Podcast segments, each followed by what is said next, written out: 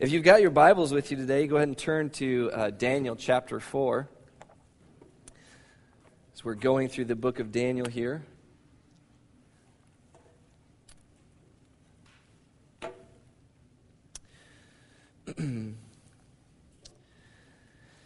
We've been exploring uh, the book of Daniel, um, looking at uh, the stories and how they are um, stories of resident aliens.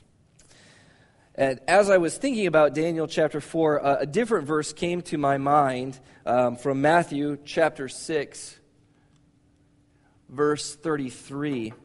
Uh, you've probably heard this before. I mean, this is a verse that we're really familiar with. Uh, but seek ye first the kingdom of God and his righteousness, and everything else will be added to you. And this, this verse just kept on, kept on coming, coming to my mind again and again as I was reading through the story of Daniel. Because you see, I, I think that we are all plagued by the same things. I, I don't think that there's, I, I, know there's a lot of difference in our lives, that your history is different than mine, your skin color might be different than mine, your background might be different than mine, your gender, um, how much money you've got in the bank. We have all kinds of differences between us, but I think at the core, we are all very, very much the same. And we experience the same kind of thing. We have these great, big, powerful things that stand over our lives. These things that seem to move and to shape and to, to, to make the world after its own image. And with this, I think of you know, presidents and Supreme Courts and economies and CEOs and militaries and cultural icons who we see in TV and commercial and their music and their movies are, are influencing the way, especially our young people, see and understand not only themselves, but the world and what is right and what is wrong. We have these, these big movers and shakers, and we also have in our lives smaller things that still seem to, to, to move us in ways we have families and we have spouses and we have children and we have jobs and we have bosses and we have bank mortgages and we have all of these things that we're dealing with. And if all of these places have an impact in our lives, and each time it impacts in our lives, it asks something of us, it demands something of us. It says, Follow me, believe me, trust me love me, be committed to me. All of these things are sort of pulling at us and drawing at us. And in this, I, guess I sort of see um, this, this verse, uh, Jesus is wrapping up part of the Sermon on the Mount where he talks about money and worry.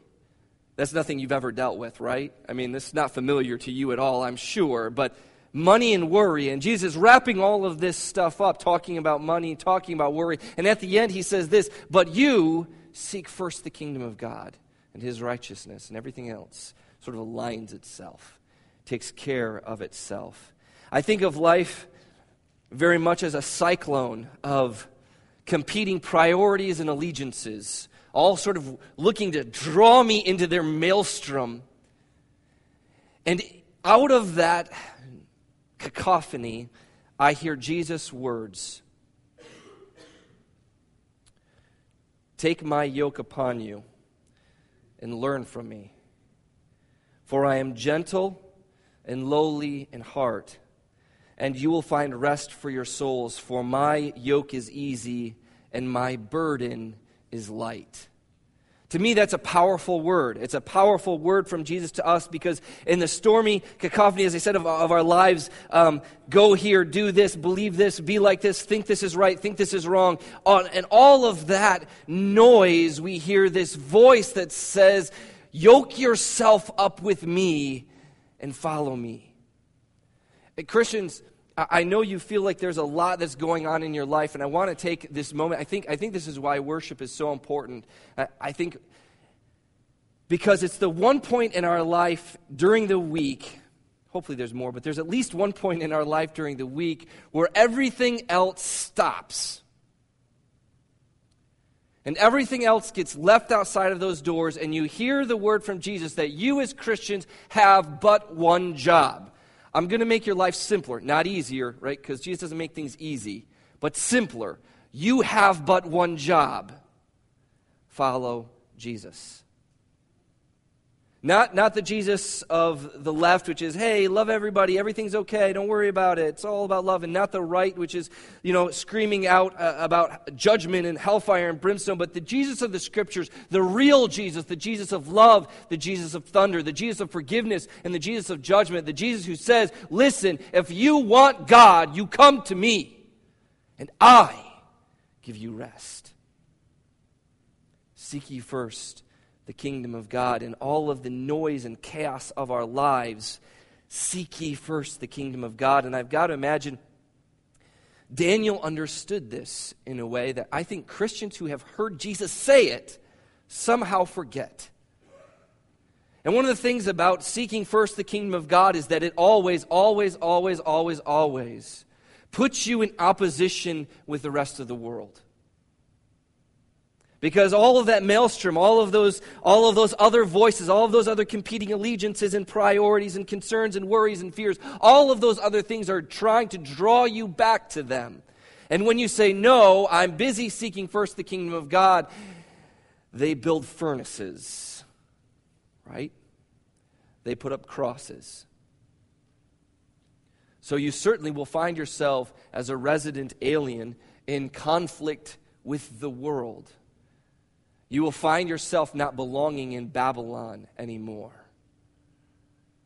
And we have to reckon with that, recognize its glory and its grandeur and its peace. And so I want to kind of track with the story because we have seen Daniel, Hananiah, Mishael, and Azariah, exiles of God, king, God's kingdoms, resident aliens in Babylon. We have seen them confronting the big powers of their lives, the big movers and shakers in the world. And what I love about Daniel, and I think somehow we miss when we read it because we're boring people when we read the Bible. We really are. We try to make it so like flat and uninteresting, and these stories are hilarious.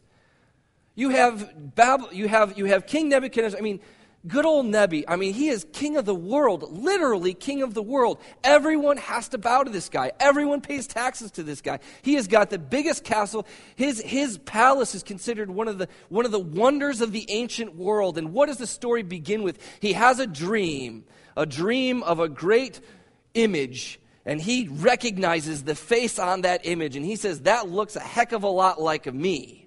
And then he sees this great stone come flying out of nowhere and knock it over and roll over and crush it and becomes dust and it flits away into the air. And he wakes up from this dream and he says, I don't think that was a good dream. Not good to be knocked over and crushed by a rock, just not good. And so, what does he do? He calls all of his wise men together and he says, Hey, listen, you need to tell me my dream last night. And they say, You're insane. What are you talking about? Like, and he says, Listen, you tell me your, my dream last night and you give me the interpretation, or I'm going to rip your arms off and beat you to death with them. That's ridiculous. Like, that's, that's, that's nonsense.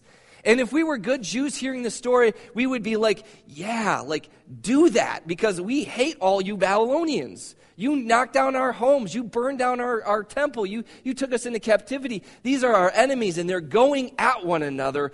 They're going to start killing one another. And we're like, yes, Nebuchadnezzar, go ahead. Start tearing arms off. Yes.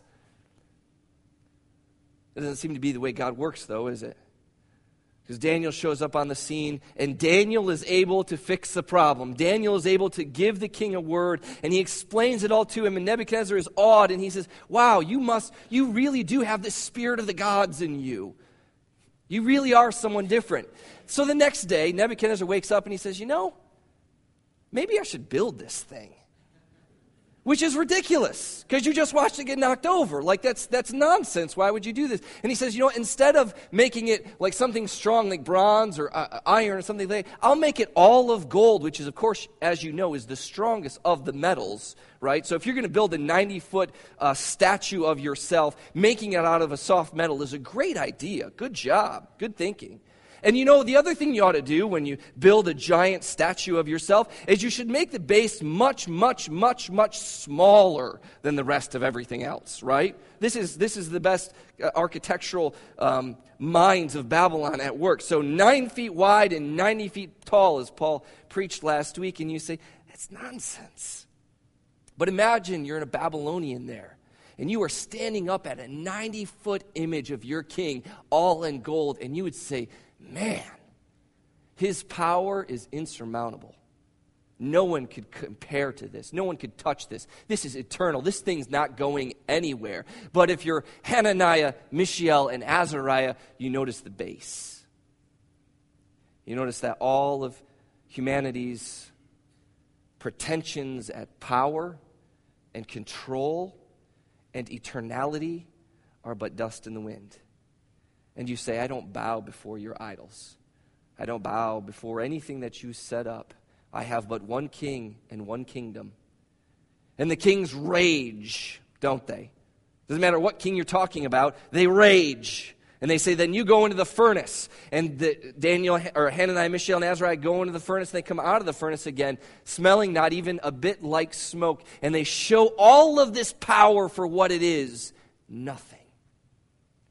You turn on the TV, you open the newspaper, you open up your Facebook feed, you listen to your kids talk, you turn on the radio, you see everything and that cacophony of voices and that maelstrom that is all around us that is screaming at us to believe, to become, to think, to ally, to bow. And it feels like we have no control whatsoever. It feels like everything is against us. It feels like everything is about to fall apart, and you're going to be ripped in 14,000 different directions. But if you look at the base of all of it, you would see that it's nothing. Absolutely nothing. And that God has control of all of it. And Nebuchadnezzar forgets this. He has a dream again. It seems to happen to him a lot in verse uh, chapter 4 of Daniel, he has this dream, and in verse 10 it says that he dreams of a, of a tree that's sort of in the midst of the earth. It's the center of everything, and its height is, uh, is, Im- is immense. It's unimaginably large. It stands above everything else. And he says in verse 11 that the tree grew and it became strong and it reached uh, to the tops, to the very heavens themselves. And it was visible to the ends of the whole earth. The whole earth is looking up at this tree. Its leaves are beautiful, its fruit is abundant. And in it is food for all. The beasts of the field find shade in it. The birds make their homes in it. All of fle- all flesh, the whole world is dependent upon this tree. It is the greatest tree.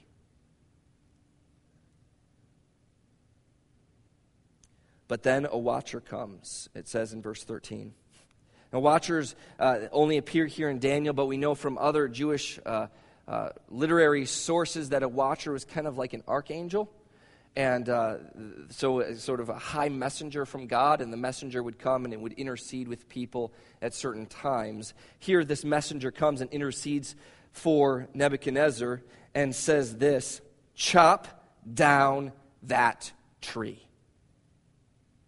Lop off its branches, strip it of its leaves, scatter its fruit let the beasts flee from under. Let the birds get from its branches, but leave a stump behind and bind it with an uh, iron and bronze, like shield it up so that it can't even have any connection there. And let it be amid the tender grass of the field. And then let him be wet with dew. Let his portion be with the beast. Let his mind be changed from a man's to a beast's mind. Let seven periods, which is probably months, but could possibly be seasons, so like about a year and a half. um, so let seven periods of time pass over him. And Nebi wakes up again, freaked out, calls all of his advisors together. And again, all of the wise men of Babylon have what to say? Nothing. Right? They can't say anything, but Daniel can. And his answer is this his answer is, You are that tree.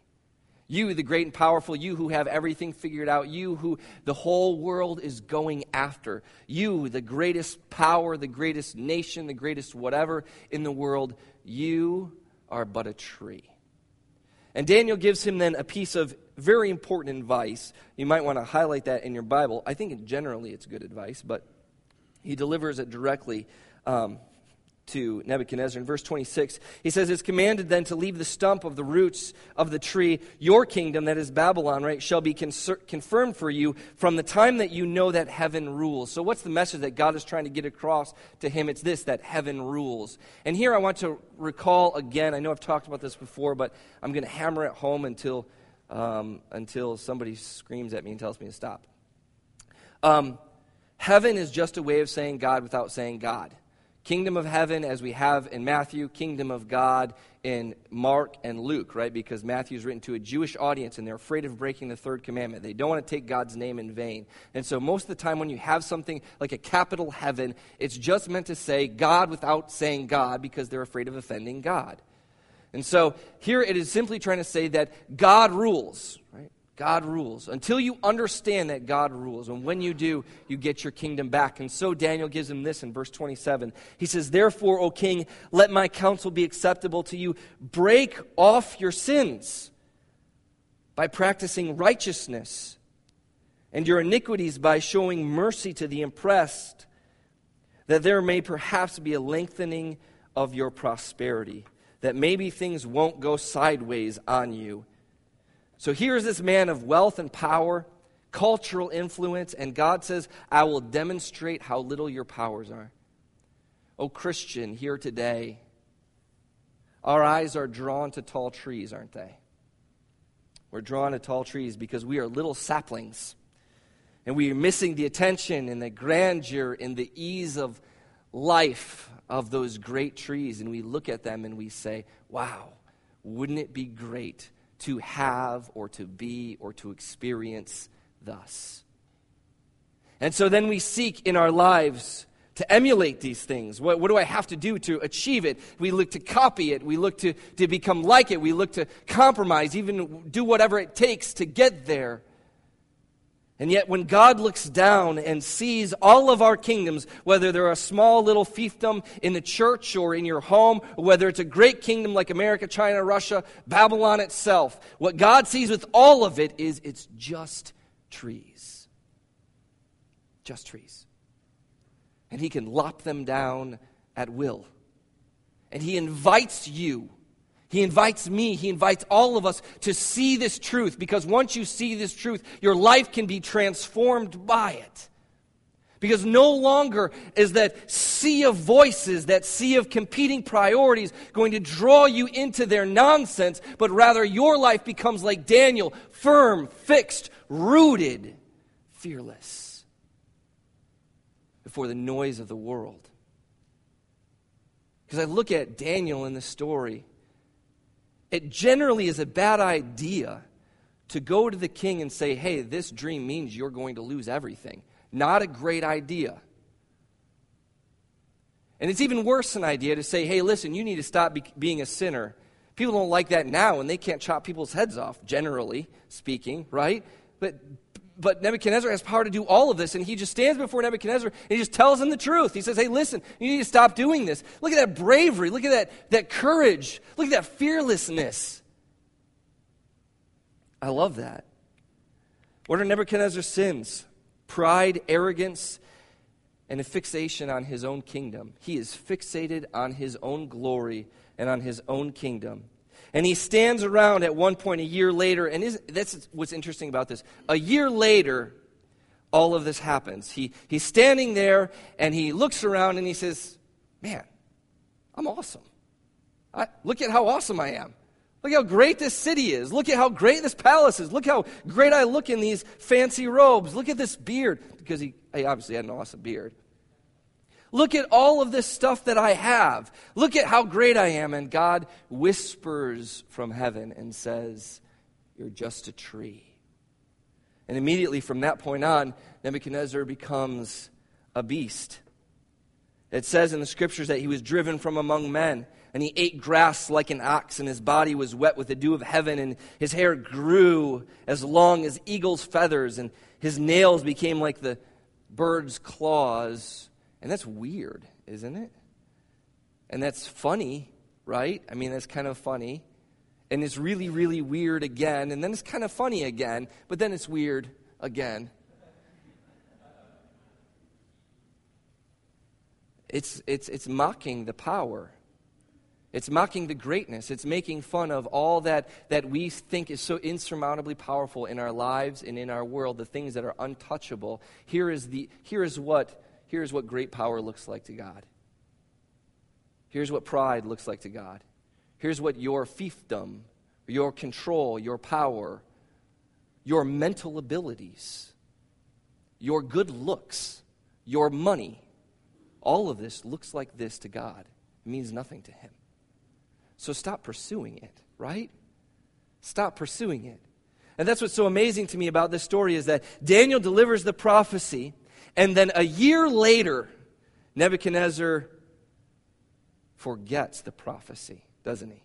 I mean, when God acts in our lives in a moment and we feel a conviction, maybe in a song or in a sermon, or maybe just a moment uh, of you being alone in prayer with God, and you feel this deep conviction, you feel this moment of, man, I need to get my life right, or I need to stop doing this, or I need to put my whole trust in God and seek first His kingdom. I, I need this. And then um, a week goes by, and a month goes by, and a year goes by, and all of that intensity, all of that maybe guilt that you felt, all of that relief in the forgiveness and the grace of God, all of that has sort of gone away and you forgot the message you received. And in that moment is the greatest danger of your life.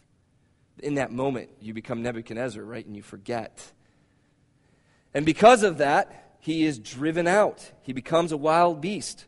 So, what happens when we get fixated on our own priorities, on our own kingdoms, on our national worries, on our achievement, on our wealth or our status, on our kids? What's the antidote for all of this? Where, where can we move to the eye of the storm where there is peace and there is quiet? Where we become resident aliens and we leave behind everything else. Not leaving the mess, not leaving the maelstrom, but, but finding in its center, in the center of that hurricane, in the center of it, finding peace. Because it's there that we hear this message from Jesus Seek first my kingdom. Seek first my kingdom. Nebuchadnezzar comes to that moment after seven periods, just as the prophecy was foretold. He says at the end of verse 34, he says, um, in realizing who God is after this moment of madness, he says, For his, that is God's dominion, is an everlasting dominion. His kingdom endures from generation to generation. All inhabitants of the earth are accounted as nothing, and he does according to his will among the host of heaven, among the inhabitants of the earth, and none, none can stay his hand or say to him, What have you done? This is the awesome and almighty power of God, and I feel like I fear, I fear that we as a church have forgotten this. Do you notice these lines? I mean, these are, these are really struck me here. He does what he wants in heavenly places, amongst the angelic beings, amongst whatever it looks like to be where God is, whatever that, whatever that stuff looks like, when He's there, He does what He wants. And to, the habit, and to the inhabitants of the earth, none can stop him, none can stay his hand, none can stand against him, and none can say, Why have you done this? God's sovereignty and power over all creation is total and complete. We should stand in awe of this God who slays kings and lays mountains to rest and brings valleys up from the bottom of the sea, who moves this place to that place, who knocks down kingdoms, who raises up the smallest of us to be the judge of angels, the God who does what he wants. I fear like, I fear that. Um, I fear that our God is too small. Nebuchadnezzar sees this. He finally has this moment of clarity in recognizing that everything he has is passing away. I discovered this um, at one point in my life. It occurred to me that after I die, no one will remember my name. I will be forgotten completely and utterly within not that many years after my death. And I can appreciate the old Greek stories of gods and heroes who are obsessed with mortality and memory. And as I look across the people and great names of, uh, of our culture, of our day, this desire to be remembered, this desire to be the front person, this desire to be in charge. I, I, understand it. This question of how do I make my name last. In fact, I feel the obsession even with churches because I cannot count how many sermons I have heard about leaving a legacy. Have you heard this? Leaving a legacy. That your name would be remembered. And we stamp names on places throughout our church building, right? So and so's granddaddy gave something to this person, and we don't remember anything about them, but God forbid we move that thing. You can be mad at me about that later. Right now, pay attention. We are so obsessed with that. And yet, Daniel doesn't seem to, does he? He seems to adroitly move in and out of these stories. He doesn't seem to be fearful of the present. He doesn't seem to be lingering upon the past. He seems to be in the moment. And in the moment, he seems to be fearless. He seems to be focused. He seems to be fixated upon God's kingdom and delivering to Nebuchadnezzar, to whoever needs to hear it, the message that God has for them. And I see that kind of faith throughout the scriptures, and I long for that faith. When I hear Paul say, But whatever gain I had, I count it as loss for the sake of Christ. Indeed, I count everything as a loss because of the surpassing worth of this, not having my name remembered, not even living forever, not, not being wealthy or powerful or rich or living an easy life, the surpassing knowledge of knowing Jesus Christ. That's what Paul is after. He says, I want to know Jesus. I want to know Jesus. Everything else can go away. My name can become dust. My body can become dust. But I want to know Jesus. And I wonder in our obsessed age of, of physical beauty and remembering our name and accumulating possessions and being the top of the ladder. I wonder if in our day, we as Christians might be the only voice in the world who can say, I have a simple desire. I want to know God. Can you say that this morning?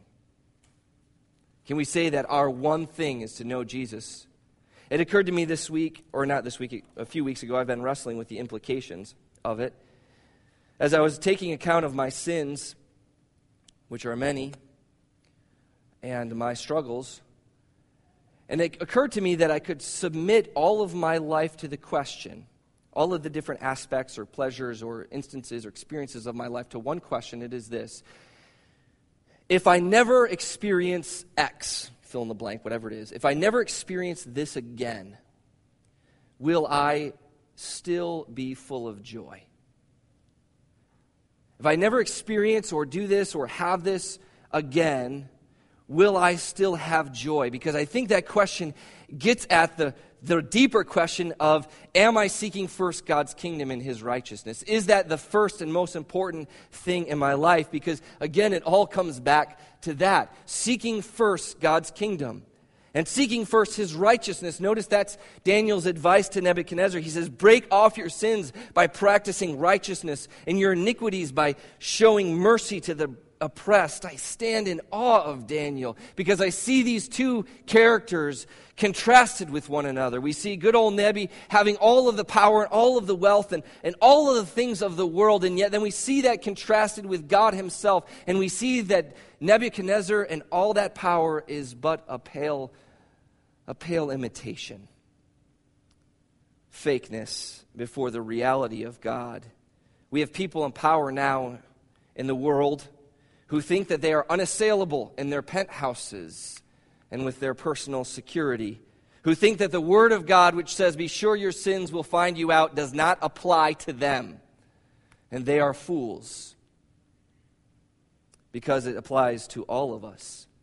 And when we turn on the TV and we see the great men and women of our day, we ought not look at them and admire them. We ought not look at them and say, I wish to be like this. Because where in the scriptures where in the scriptures does it encourage us to look at the great, the powerful, the beautiful, and the wealthy and say we ought to be like that? No, it says, look upon a crucified Savior and be like that. And I think that's the greatest sin of the American church is that we look to the cross for salvation, but we do not look to the cross for emulation. And Jesus says this You take up your cross and follow me. You can't follow if you don't have the cross. And we forget this. And in this, we become like the world. And the noise of the storm draws us in. And all the time, it's so dangerous because all the time, while we're standing there, we still are thinking that we're good, solid Christians, but we're not. We've wandered from the truth. To follow Jesus is to bear the cross. And that's this story. Seek first the kingdom of God and his righteousness. And I noticed the end of that. What's the end of that say? You, you got it there. You can say it. It's okay. Everything else. Everything else is added to you. Now, that doesn't mean you're going to, and please don't let the, the heretics who are on the radio and on the television say that means that you're going to get the best job, the best car, the perfect uh, uh, skinny wife and obedient children, or skinny husband, depending. It doesn't mean you're going to get all your wants. Paul says if we have food and shelter, we will be content with these because my concern is to find Jesus. And that's what I want. And this says that if we seek first the kingdom of God and his righteousness, then that deepest desire that we have, that deep desire to know and to be known by other people, by brothers and sisters in Christ, and by God himself, that deep longing will be filled and met with living water, water that doesn't get old, water that doesn't spoil, things that don't fade, but something that is eternal, something that is real, something that no one on earth can take from you. Do you hunger for that today? Do you hunger for that today? As we have this image of a great tree, I just had, like, um, as I was reading this this week, I just had movie stars and presidents and just people just rolling through my mind. These great trees, these great trees cut down, cast away. And it drew my mind to Psalm chapter, the first Psalm, which is an important message to the church today as we have such access to great trees more than ever before. And the psalmist says this to the believers. He says, Blessed is the one who walks not in the counsel of the wicked, nor stands in the way of sinners, nor sits in the seat of scoffers, but whose delight is in the law of the Lord, and on his law he meditates day and night. He is like a tree planted by streams of water it yields its fruit in its season. And its leaf does not wither. I love that. Come fall, come winter, right? Even in winter, the oak tree that is rooted in Jesus Christ, that is rooted upon the scripture, that has sought first the kingdom of God, that tree, its leaves aren't gone. Snow's piling up all around it, but the leaves are still green. The one that is planted in Him. Its leaf does not wither, and all that he or she does, they prosper. But the wicked, they're not so. They're like chaff. They cut them down and they become just broken pieces of kindling. Therefore, the wicked don't stand, will not stand in the judgment, nor sinners in the congregation of the righteous, because the Lord watches over the way of the righteous. Isn't that good news? So, my question, I guess, to you this morning, as, as we look at the story of Nebuchadnezzar, as we look at him and all of his power brought to such a low estate, I would ask that you would all see yourselves in that low estate. And you would ask yourself this Am I seeking first the kingdom of God and his righteousness? Am I letting God plant me by the stream of living water?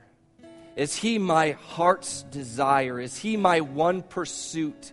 If I can remove everything else in my life, if everything else goes to pot, if everything else goes to pieces, if everything else falls apart, even my very health itself, will I be able to stand and to say with joy, I seek first the kingdom of God and his righteousness?